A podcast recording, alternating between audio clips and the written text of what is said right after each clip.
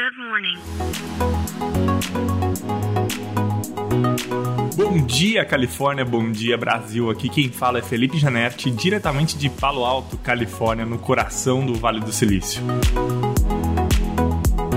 Hoje é quinta-feira, dia 22 de junho de 2023. A Microsoft anunciou ontem que pretende construir um computador quântico que deve ficar pronto uh, nos próximos 10 anos. Parece bastante tempo, mas não é tanto tempo assim quando se fala de um computador tão potente quanto esse que a Microsoft pretende construir. Eles anunciaram que ele seria feito em Topological Keybytes, ah, eu não sei nem como traduzir isso para português, que seria ali uma, uma arquitetura muito estável, mas muito difícil de criar. Bom, mas por que, que a Microsoft estaria construindo então um computador quântico que deve custar aí uh, bilhões de dólares para ser construído e levar quase 10 anos de projeto? Porque as aplicações em potencial de um computador como esse, uh, elas têm um nível de performance tão alto e grande que com certeza né, esse computador deve trazer avanços muito grandes uh, para a nossa sociedade. Por exemplo, ele poderia descobrir uh, novas drogas ou uh, modelagens financeiras ou desenvolver mais inteligência artificial em uma forma com que hoje os computadores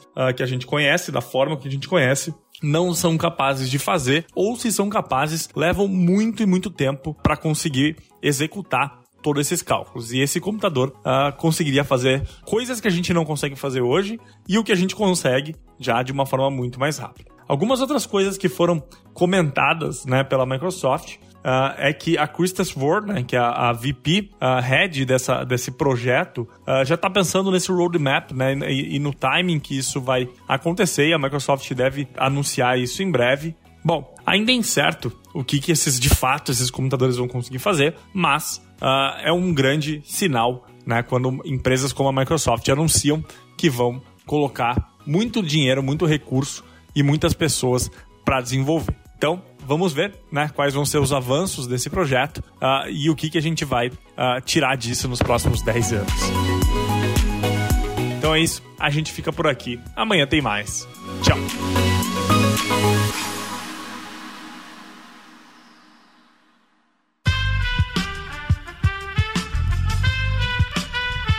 Esse podcast foi editado por Aerolitos Edição Inteligente.